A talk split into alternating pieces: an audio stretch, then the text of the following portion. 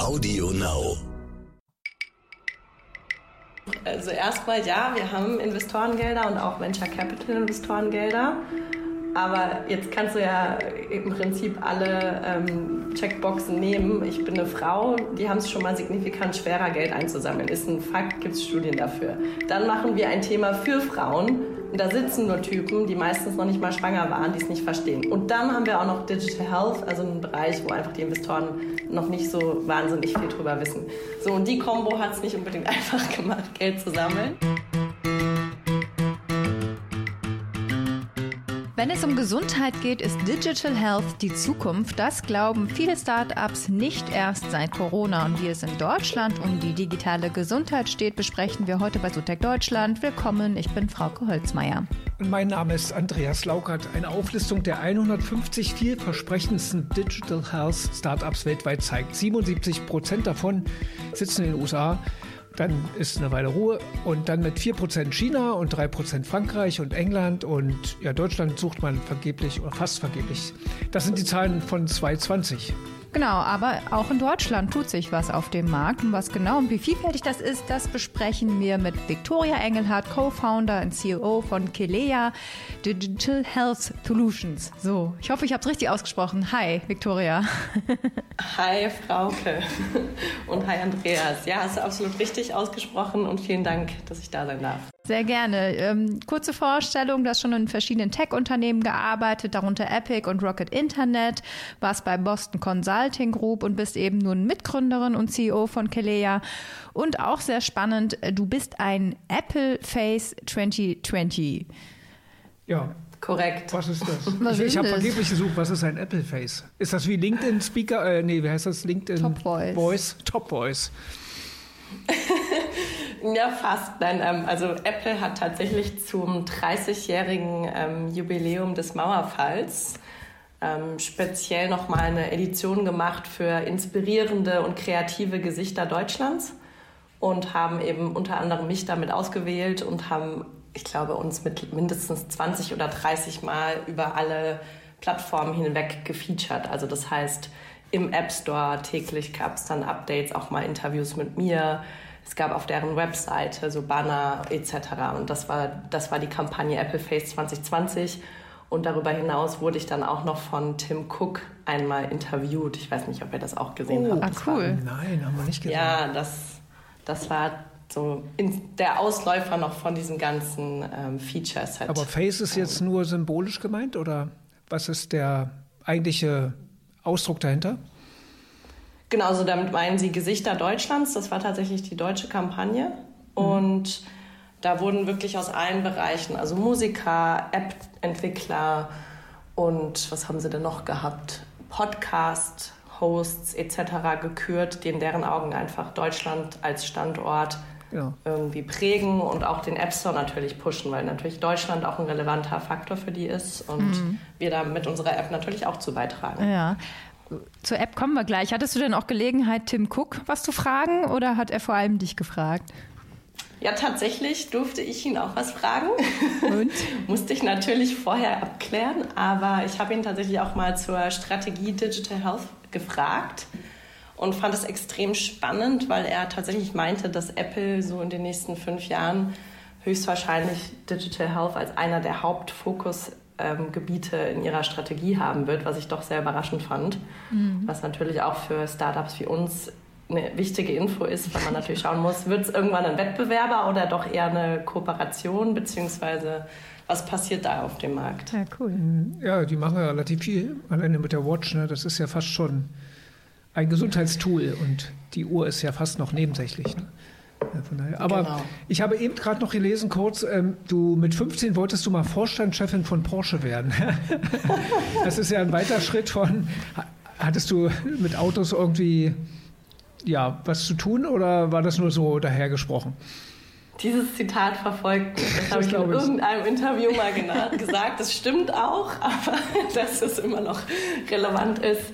Nee, tatsächlich, ich habe einfach früher wirklich mich für Autos interessiert und ähm, zusätzlich fand ich es halt auch einfach spannend, an der Macht zu sitzen. Und deswegen habe ich auch mit 14 damals die Wirtschaftswoche abonniert. Da kam überhaupt diese ganze Idee dahinterher. Mittlerweile habe ich aber für mich auch das Thema Nachhaltigkeit stärker entdeckt und könnte es mir eher nicht mehr vorstellen. Und das Abo wieder gekündigt. Ja, vielleicht, vielleicht wenn, du, wenn ihr ganz weit vorne seid mit eurem Startup, dann könnt, kannst du dir einen Elektro-Porsche kaufen. Dann hätte sich der Kreis ein bisschen, ein bisschen geschlossen. Ähm, aber wir haben ja eben ja schon gehört, Digital Health Markt, da ist Deutschland eher noch klein unterwegs. Mhm. Erzähl doch erstmal, was macht ihr jetzt und äh, was, was ist so eure Mission? Ja, gerne. Also mit Kelea sind wir am Ende ein App-basierter Coach, der wirklich Schwangeren als auch werdenden Eltern und frisch gebackenen Eltern dabei unterstützt, einfach eine entspanntere Zeit zu verbringen und vor allen Dingen auch medizinisches Wissen ja, in der Hosentasche bei sich zu tragen. Und gestartet sind wir ursprünglich mal nur mit der Kelea Schwangerschafts-App, wo es wirklich Workouts, Ernährungspläne und einfach Wissen rund um die Schwangerschaft gibt. Und mittlerweile entstanden ist wirklich ein ganzes Ökosystem und eine komplett digitale Geburtsvorbereitung, Rückbildung und Co wo es ja mittlerweile verstärkt auch mehr Wettbewerber auf dem Markt gibt. Wir waren damals tatsächlich die ersten in Deutschland, die sowas überhaupt auf den Markt gebracht haben, sind mittlerweile von vielen, vielen Krankenkassen auch Partner und haben zusammen ja mit dem Deutschen Hebammenverband auch die Plattform Amelie gelauncht, also so eine Art Booking.com für Hebammen. Mhm. Und das Ganze, wenn du so willst, in einem Satz sind wir wirklich eine Plattform, rund um das ganze Elternwerden und Elternsein-Thema. Ja, und nicht zu vergessen, unter uns Podcastern, ihr habt auch einen Podcast. Das Korrekt, sollten wir wenigstens noch erwähnen. Genau, wenn dann richtige Cross-Promo. Wie war das, neun Monate? Nee, wie heißt der Podcast nochmal? Neun glückliche Monate. Neun glückliche Monate. Und danach kommen die weniger glücklichen oder wie ist das? ja, tatsächlich, als wir den Podcast gestartet haben, waren wir nur aktiv in der Schwangerschaft. Mittlerweile sind wir eben auch in der Zeit nach der Geburt relevant. Mhm. Und deswegen wird es wahrscheinlich auch bald eine Neubenennung des Podcasts geben, weil es auch um Themen nach der Geburt geht. Also auch für die Papas was. Ähm, Unbedingt ich meine, so der Satz, man könnte ja mal eine App machen, ist ja echt schon so ein bisschen inflationär geworden. Inzwischen könnte man sagen, so ein bisschen so wie irgendwas mit Medien. Ähm, wie, wie kamt ihr dann da drauf? So, war das so das Ziel, eine App zu machen oder habt ihr wirklich das Problem oder welches Problem habt ihr gesehen, das ihr lösen wolltet? Also das Ziel war nicht jetzt eine App zu machen und dann mal ein Problem dafür zu suchen, sondern tatsächlich war es so, dass eine gute Freundin von mir schwanger war und ich habe bei ihr gesehen, sie hat keine Hebamme gefunden. Das ist ja ein Thema, was bis heute ein Riesenproblem ist. Und auf der anderen Seite zum Beispiel wollte sie unbedingt Schwangerschafts-Yoga-Kurse besuchen. Die waren aber in ihrem Ort alle ausverkauft, beziehungsweise ausgebucht, nicht ausverkauft. Und da habe ich gedacht, warum gibt es da nicht irgendwie was, was dich einfach wirklich in dieser Zeit begleitet, wie so eine Art digitale Freundin? Und in so einem Bereich macht dann einfach eine App am meisten Sinn, wenn es darum geht, irgendwie regelmäßig am, an der Frau zu bleiben. Und so ist damals die Idee entstanden, genau. Und natürlich in der, in der Zwischenzeit hat sich dann auch die Idee, die Vision und auch das Produkt natürlich maßgeblich weiterentwickelt und ist größer geworden. Mhm. Ja, und mit ähm, ja, interessant habe ich ja gelesen, dass ihr durch die Corona-Krise bedingt ja jetzt sogar von den Krankenkassen anerkannt werdet. Das ist ja offenbar nicht so einfach in Deutschland, da eine Zulassung zu bekommen, dass das auch von denen bezahlt wird teilweise, oder? Genau, also es war ein bisschen anders. Wir hatten bereits vor Corona sogar schon die mhm. ersten Krankenkassen überzeugt, die auch digitale Geburtsvorbereitung erstatten. Da haben wir 2019 mit der AOK Plus wirklich die erste Kasse dazu bewegen können, das zu machen, weil es einfach fast 50 Prozent der Frauen nehmen nicht an einem Geburtsvorbereitungskurs teil und davon die Hälfte, weil es keinen Kurs in der Nähe gibt. So, und da haben wir gesagt, also bevor diese Frauen gar keinen Kurs besuchen und die Vorteile davon dann eben auch nicht haben, also Vorteil beispielsweise, dass durchaus die Kaiserschnittrate reduzierter ist, dass du eine höhere Wahrscheinlichkeit fürs Stillen hast und dass auch einfach der Verlauf der Geburt bis zu fünf Stunden kürzer ist, Macht ja auch Sinn, wenn man einfach mal kurz vorher schon mal erfährt, was passiert da überhaupt in meinem Körper.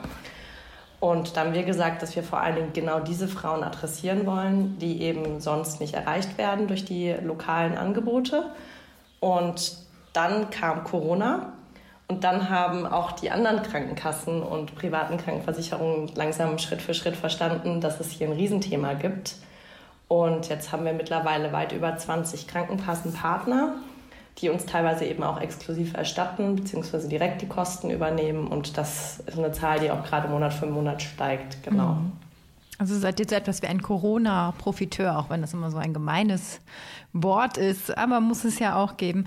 Ist das dann wirklich gleichwertig? Also ich habe jetzt kein Kind noch nicht. Also ist das dann gleichwertig, wie wenn ich jetzt vor Ort bin und dann jemandem in die Augen schaue? Ist ja auch ein sensibles Thema. Also wie schafft man so ein sensibles Thema ins Digitale zu übersetzen?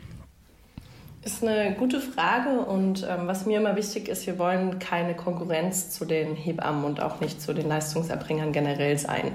Deswegen hat der Offline-Kurs immer auf jeden Fall seine Daseinsberechtigung. Aber ich meine, wir kennen das jetzt alle von den ganzen ähm, Videokonferenzen und Co. Man kann durchaus eine sehr große Menge an Inhalten auch gut über Videos ähm, transportieren. Und wo wir natürlich einen riesen Vorteil haben, ist, dass unser Produkt jederzeit verfügbar ist. Das heißt, gerade berufstätige Frauen, die vielleicht keine Lust haben, dann immer zu einem fixen Slot zu ihrem Kurs zu gehen. Oder Frauen, die keine Lust haben, in dieser größeren Gruppe zu sein, weil sie sich unwohl fühlen. Das gibt es ja durchaus auch. Und was natürlich auch unser Riesenvorteil ist mit unseren Digitalprodukten, wir arbeiten eben nicht nur mit einem Person, also mit einer Person zusammen, sondern mit verschiedenen Experten aus den unterschiedlichen Teilbereichen. Und wenn du natürlich zu einem normalen Kurs gehst, dann ist da eine Hebamme, die ja normalerweise nicht Expertin für jeden Bereich der Geburt, Schwangerschaft und danach sein kann. Und wir arbeiten eben zusammen mit Stillberatern, mit Geburtsexperten, mit Gynäkologen und so weiter, die alle Teile dieser Inhalte mitentwickelt haben. Und das macht natürlich das Ganze auch noch ein bisschen abwechslungsreicher.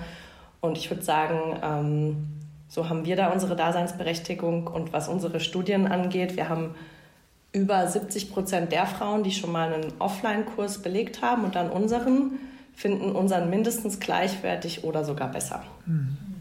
Ja, genau. Überall machen kann. Aber du hast ja vorher hast du ja ein bisschen da Luft geschnuppert bei Rocket Internet, ähm, die ja nun paar andere Sachen machen. Ähm, was, hast du davon was mitnehmen können? Ist das, kann man das, ist das jetzt völlig anders oder kannst du sagen, ja, ich, ich mache ja am Ende nichts anderes. Ich, ich breite ein Thema aus, bis ich nichts, keine Idee mehr habe, was ich noch dazu machen kann? Oder, oder wie, wie siehst du das? Eine spannende Frage. Also ich glaube, gibt es zwei ähm, Seiten der Medaille. Die eine Seite ist, ähm, wir machen ein Produkt, wo sehr, sehr stark auch eine Leidenschaft dahinter steht, den Frauen oder den Personen, für die wir das machen, zu helfen. Das habe ich jetzt bei Rocket Internet eher nicht als Prio 1 gesehen, sondern welches ist ein Modell, was in den USA funktioniert, was wir kopieren können und was innerhalb der kürzesten Zeit den größten Umsatz ähm, erwirtschaftet. Und ehrlicherweise, ich glaube, Rocket Internet hat nie im Bereich Digital Health genau aus dem Grund auch was gecopycattet, weil eben Digital Health leider nicht zu den ähm, Branchen gehört, wo man innerhalb von kürzester Zeit Milliarden an Umsätzen machen kann. Es ist halt ein viel mittel- bis langfristigeres Thema. Wo ich aber durchaus natürlich sehr viel mitgenommen habe, ist die Art und Weise, wie man eine Firma aufbaut, dass man schnell Entscheidungen trifft, schnell lernt, schnell auch Entscheidungen wieder ja, über, den, über Bord wirft, wenn sie sich als nicht gut und ähm, ja, äh, na, nicht als nicht gut herausstellen. So. Ähm, wenn du schon sagst, das ist so ein wirklich äh, was eher so ein, so ein Marathon, bis es und es dauert einfach seine Zeit, bis man da äh, ja guten Umsatz machen kann. Ähm, was glaubst du, ist der Grund, dass Deutschland in dem Markt noch so klein ist? Also im Vergleich insbesondere zu den USA, aber Europa insgesamt ist ja eigentlich da echt dann noch, wenn man auf diese Statistik schaut von 2020, sehr homöopathisch vertreten. Ja, tatsächlich ähm, ist das wirklich so. Und ich glaube tatsächlich, der größte Grund ist die unfassbare Bürokratie, Bürokratie und Hürden, die es da gibt. Also von irgendwelchen Richtlinien, Zertifizierungen, dann natürlich zusätzlich das ähm, ganze Gesundheitswesen in Deutschland, was generell ja, glaube ich, Schlusslicht in, äh, auf der ganzen Welt ist, was Thema Digitalisierung angeht. Ich glaube, es macht alles nicht besonders einfach. Was ich aber durchaus glaube, was jetzt hilft, ist, dass es halt Startups wie uns gibt oder auch andere, die vor uns schon da waren, die so eine Art Leuchtturm sind und jetzt auch andere Gründer dazu ermutigen, ähm, da voranzugehen. Und ich sehe das auch bei vielen von Freunden von mir, die Ärzte sind. Was ich da so mitbekomme, wie Krankenhäuser, also wie offline die sind, das ist wirklich erschreckend. Und ich glaube, das ist eben so die, die Mischlage in Deutschland aktuell. Ich weiß nicht, habt ihr da andere noch ja, Ideen, warum das so ist? Dann, ich, dann bringen wir dich mal in Verbindung mit Jochen Werner von der Uniklinik Essen, der das sein Krankenhaus da durchdigitalisiert hat. Also es gibt ein paar, auch ein paar Vorreiter, Leuchttürme, aber nicht mehr. Ne? Also es ist natürlich klar. Aber was ich mich dabei frage, ich habe mir eure App jetzt noch nicht so genau angeguckt, aber nehmen wir mal in, im Unternehmensnamen das Wort Health raus ähm, und sagen, ich mache eine App, ich mache da Videos und Rezepte und Ernährungsberatung, dann ist das ja erstmal nichts Böses. Also wo, wo ist, ist da die Hürde, äh, dass mich irgendwelche Behörden Schwierigkeiten machen? Eine App programmieren ist ja erstmal, brauche ich Programmierer für.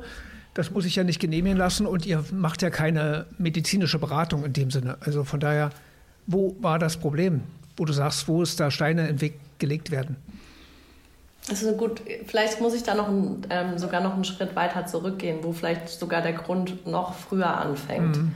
Also zum einen, das ist eine Sache, die hat sich aber durch Corona jetzt schon verbessert, ist es so, dass alles, was gesundheitsnah ist in Deutschland, in den Köpfen von der Bevölkerung so ist, das wird von meiner Kasse bezahlt. Ja. Also die Bereitschaft von der Bevölkerung in Deutschland für irgendwelche gesundheitsrelevanten Produkte zu bezahlen, war vor der Pandemie bei fast null.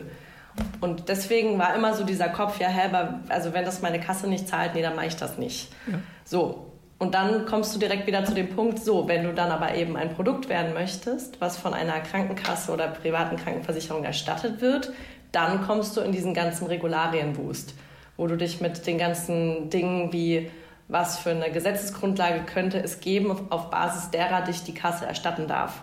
So, und dann kommst du in diese ganze auf der einen Seite.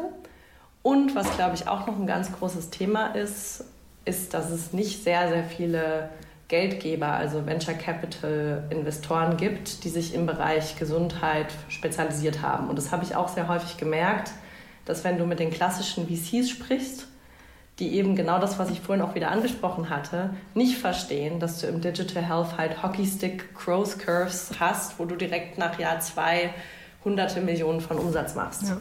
Hm. Und ich glaube, dass das nochmal zwei ja, vorangesetzte also Elemente Im Biotech-Bereich, ne? Im Biotech-Bereich wartet man ja auch Jahrzehnte drauf. Ne? Genau, ich meine, da sind die Summen noch ein bisschen höher. Digital Health ist sehr verhältnismäßig günstig zu Biotech im Vergleich. Mhm. Aber ich glaube, dass das so diese Mengenlage ist, warum es einfach so wahnsinnig schwer ist, da in Deutschland Fuß zu fassen. Mhm. Aber ich glaube, dass da auch in dem Bereich natürlich jetzt Corona ein Beschleuniger war, weil eben auch die Leute breiter sind, Geld zu bezahlen, aber auch die Kassen verstanden haben, dass man da was machen darf und kann. Und natürlich auch ein Jens Spahn mit diesem Gesetz letztes Jahr auch nochmal einen gewissen Push gebracht hat. Also ich glaube, 2020 war für Digital Health in Deutschland wahrscheinlich das mit Abstand wichtigste Jahr bisher. Mhm. Wie habt ihr euch denn finanziert? War es für euch da auch schwieriger, an Kapital zu kommen oder habt ihr es auch bei VCs probiert? Kann ich mir vorstellen, das sind ja auch meistens Männer noch leider, dass dann, dann kommst du da mit so einer Schwangerschaftsgeschichte und dann rennen die schreiend weg oder, oder wie, wie seid ihr an euer Geld gekommen? Also tatsächlich, also erstmal ja, wir haben Investorengelder und auch Venture Capital Investorengelder. Aber jetzt kannst du ja im Prinzip alle ähm, Checkboxen nehmen. Ich bin eine Frau, wir haben es schon mal signifikant schwerer, Geld einzusammeln. Ist ein Fakt, gibt es Studien dafür. Dann machen wir ein Thema für Frauen. Und da sitzen nur Typen, die meistens noch nicht mal schwanger waren, die es nicht verstehen. Und dann haben wir auch noch Digital Health, also einen Bereich, wo einfach die Investoren noch nicht so wahnsinnig viel drüber wissen. So, und die Combo hat es nicht unbedingt einfach gemacht, Geld zu sammeln. Und ähm, wahrscheinlich war ich jetzt auch nicht die Beste am Anfang darin, aber mittlerweile haben wir tolle Investoren gefunden und eben auch ausschließlich aus diesem Bereich, die sich da auskennen. Mhm. Und wie geht man da rein in so einen Pitch? Ich glaube, ganz normal wie jeder andere. ja, aber was hast du, was hast, was Sie du meintest? Unter, unter Bauch. Ja, ja, genau. Aber du hast ja gesagt, du warst am Anfang nicht so toll äh, darin. Äh, was hast du denn an dir selber gemerkt? Was war nicht so toll am Anfang? Also ganz ehrlich, der größte Fehler, den ich gemacht habe, war zu ehrlich zu sein. Und wenn du, wenn du pitchst, dann diskontieren die ja eh schon mal das, was du sagst, einem, um einen Faktor, weil in der Regel die anderen, die da sind und was pitchen, ja immer sehr dick auftragen. Wenn du jetzt aber die Wahrheit sagst und die davon auch nochmal irgendwie 80 Prozent diskontieren, dann kommt halt nicht mehr so viel bei rum. also man muss mal dick auftragen. Ja. ja auch so ein Frauen-Männer-Thema, aber gut. Absolut. Aber das ist, glaube ich, nochmal ein Thema für den eigenen Podcast. Ich glaube auch. Aber das ja, ja. Wir machen ja gerne mal einen Podcast oder ab und zu. Ich erinnere mich an, an äh, unseren Podcast zum äh, Hautkrankheiten hier, äh, wie heißt es, äh, Dermalogica. Ähm, da haben wir auch eine schöne neue Idee geboren. Ich, mir fiel auch gerade eine ein, jetzt wo du sagst Schwangere und wie kann man das noch verbreitern. Wie wäre es mit Senioren? Könnte ich mir vorstellen, Senioren äh, brauchen ja auch, die brauchen Bewegung, die müssen bestimmte Übungen machen, knieschonende Yoga-Übungen oder ähnliches. Also das kann man doch noch viel breiter auswalzen, oder? Absolut. Also was jetzt bei uns als nächstes schon mal kommt, ist das ganze Thema rund um die Zeit nach der Geburt, aber wirklich ähm, sehr intensiv und innovativ. Wir werden, denke ich mal, irgendwann Ende des Sommers unsere Postnatal-App launchen, wo wir mit ähm, auch wirklich Deutschlands Beckenbodenexperten und Stillexperten, ja, du lachst, das ist ein Riesenthema. Ja, also fast, fast, fast jede dritte Frau wird nach einer natürlichen Geburt irgendwann inkontinent. Das ist wirklich traurig. Und unser Anliegen ist es, da wirklich mit der App Aufklärung zu betreiben und durch unsere ganzen Produkte auch wirklich dafür zu sorgen, dass solche Themen in Zukunft kein Problem mehr sind. Und da werden wir jetzt erstmal uns ausbreiten in dem Markt und ja, Senioren, würde ich sagen, kommen dann vielleicht da habe ich so dran gedacht. Dran. Du hast total recht. Also das Thema Beckenboden ist total relevant für ja, Senioren. Weil, da auch, aber, weil ich selber auch Yoga mache gerne mal und auch, ich bin ein bisschen älter und Knieprobleme und das, es gibt zwar Knie, kniefreundliche Übungen, aber nicht so direkt auf Senioren gemünzt. Ne? Also das, äh, die Leute wollen ja mittlerweile bis 80 mobil bleiben und warum nicht? Ne? Also das Absolut. Ja, das können also, wir. Ich, so, ich nehme es mal mit. Ja, nimm mal mit und wenn es soweit ist, dann sag Bescheid. Aber habt ihr da einen Wettbewerbsvorteil, auch wenn es um so Beckenbodenthemen und so geht, ähm, dass dann die Hemmschwelle auch niedriger ist, gerade solche Themen dann digital abzuhandeln? Also mal schnell gegoogelt oder mal schnell eine App runterladen, macht man ja vielleicht schneller, als dann zum Arzt zu rennen und zu sagen, ich habe da ein Problem. Also wenn du jetzt ganz explizit den Beckenboden ja, ansprichst, was natürlich, ne, genau, also was unser Vorteil ja schon mal ist, wir fangen ja in, an in der Schwangerschaft schon ein Verhältnis zu der Frau aufzubauen und uns Vertrauen zu, ähm, ja, zu entwickeln mhm. und wollen dann eben ganz natürlich auch dann die Frau nach der Geburt weiter behandeln und unterstützen. Und gerade solche Themen wie Beckenboden, das ist total überraschend und war auch für mich selber aber tatsächlich überraschend, die meisten Frauen wissen überhaupt gar nicht, was der Beckenboden ist, beziehungsweise wie man den überhaupt anspannen kann. Und erst recht wissen die nicht, dass der wichtig ist, um solche Themen wie ähm, Inkontinenz vorzubeugen. Und ich denke mal, fast noch mehr als dass da eine Hemmschwelle ist, äh, ja, arbeiten wir da vor allen Dingen an der Aufklärung, dass die Frauen das überhaupt wissen. Das ist ein echt großes Thema und ähm, war auch für mich wirklich ein Schock, als ich das alles gehört habe. Ja. Wie, inwieweit, äh, vielleicht vorletzte Frage oder so, inwieweit hat sich das denn die Einstellung geändert jetzt der Frauen? Weil du sagtest, ähm, die wenigsten sind bereit, was zu bezahlen für, für Gesundheitsanwendungen. Ist, hat sich das inzwischen geändert jetzt? Durch, vielleicht auch durch Corona? Zahlen die jetzt freiwillig eher mehr? Oder? Genau, also vielleicht kann ich da eine spannende Zahl noch teilen. Also im März letztes Jahr, als der erste Lockdown war, war es ja wirklich ganz dramatisch für die Frauen, die kurz vor der Geburt standen, weil mhm. plötzlich ja gar keine Präsenzkurse mehr stattfanden und damals aber natürlich noch gar nicht viele Alternativen gab. Also die Hebammen haben ja dann irgendwann umgeschiftet und haben auch irgendwie angefangen, Zoom-Sessions und so zu geben. Aber da gab es so circa sechs Wochen Frauen, die einfach komplett ohne Produkte waren. Und da gab es natürlich bei uns dann, wir haben, ich glaube, unseren Umsatz in dem Monat versiebenfacht. Und ähm, das war, glaube ich, so ein Moment, wo einfach Frauen gesehen haben, ey, weißt du was, bevor ich jetzt gar nichts habe, dann zahle ich doch einfach selber für das Produkt, um mich irgendwie weiterzubilden und zu verstehen, was da passiert. Und ich glaube, dann hat es einfach auch angefangen, generell dieses ganze Thema Konsum von Online-Produkten, Videos und Co. und Online-Content. Und ich denke, dass da mittlerweile generell eine höhere Bereitschaft ist zu bezahlen für egal was, sei es jetzt ein Online-Fitnessstudio, Online-Yoga und so weiter. Wie, wie bezahlt man denn bei euch, also in der App im Sinne von, was für Modelle habt ihr? Habt ihr da äh, Abo-Modelle oder sind das pro Kurs oder pro Schwangerschaft? Wie, ja, also ich meine, das ist dann ja vielleicht auch nochmal ein Unterschied zu den Offline-Kursen und das müsst, musstet ihr dann ja auch am Ende wahrscheinlich mit der Krankenkasse erstmal äh, ausdiskutieren, wie da diese Abrechnungsmodelle sind, weil ihr könntet da, ihr könnt da ja viel mehr Möglichkeiten anbieten und ganz andere äh, Kombis, Abo-Modelle etc. Also wie, wie habt ihr das gemacht? Ja, ist eine gute Frage und war tatsächlich auch jetzt bei uns nicht so trivial, weil wir eben zum einen diesen Coach haben, wo es wirklich die Ernährungspläne, Workouts und Co. gibt, wo wir ein klassisches Abo-Modell haben, so wie es die anderen klassischen Online-Yoga-Apps und Co. auch haben. Und dann haben wir aber ja eben auch zum Beispiel den digitalen Geburtsvorbereitungskurs, der ein sogenannter Non-Consumable ist bei Apple und Google. Das heißt, du bezahlst einmal und hast dann Zugriff auf den Kurs. Und mit den Krankenkassen haben wir so ein Mischbündelmodell etabliert. Also das ist im Prinzip so entstanden, dass man sagt, wir, wir verkaufen den Coach plus den Kurs in einem Bündelpaket und rechnen das einmalig ab und die Frau hat für zwölf Monate Zugriff drauf. Ähm, so. Genau. Hm. Also das ist relativ ein, einmalig so im Markt. Ich glaube, bisher gibt es keinen im deutschen Markt, der solche Deals mit Krankenkassen ähm, in der Weise gestrickt hat. Hm. Was äh, noch ein kurzer Blick in die Zukunft vielleicht, was ändert sich, weil du sparst ja Sparensgesetz an. Ich weiß nicht genau, welches du jetzt meintest, ob jetzt das ähm, digitale GVB. Gesundheitsakte Akte, äh, oder, oder welches meintest du? Also ich meinte vor allen Dingen natürlich das digitale Versorgungsgesetz mhm. mit den ganzen Apps auf Rezept, okay. was jetzt für uns explizit gar nicht so relevant war, aber das hat natürlich dazu geführt, dass Kassen sich generell mit dem Thema Digitalisierung aussetzen, auseinandersetzen mussten. Und jetzt gibt es ja noch ein paar andere, wie das digitale Pflegegesetz und so weiter, wo gerade eine Menge passiert. Wir sind mit dem Thema Schwangerschaft immer irgendwo im Graubereich, weil die Schwangerschaft selbst ist tatsächlich ja Gott sei Dank keine Krankheit. Ja, genau. Und deswegen fällt das immer in so eine Mischung zwischen Prävention, Medizinprodukt und Co. Und ähm, genau, wir müssen uns da immer so ein bisschen unseren eigenen Weg schaufeln. Mhm. Ja.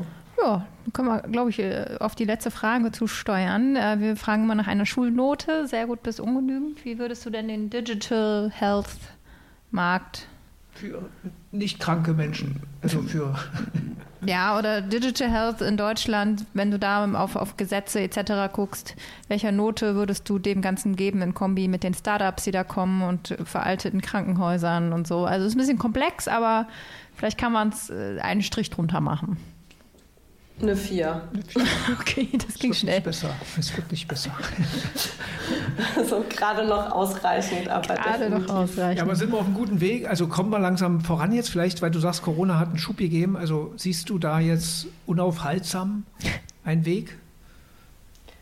Ich sehe da Verbesserungen, aber die sind leider natürlich auf der anderen Seite durch Corona auch wieder ausgebremst worden. Also zum Beispiel das Thema digitaler Mutterpass als ein Beispiel, das hat jetzt eben aufgrund von Corona gelitten und mhm. da sind dann jetzt viele Innovationen auch wieder liegen geblieben. Von daher, also ich glaube, wir sind auf einem guten Weg, aber der ist noch wirklich, wirklich lange. Na gut. Ja. Victoria Engelhardt, danke. Ja, danke euch. Danke, danke.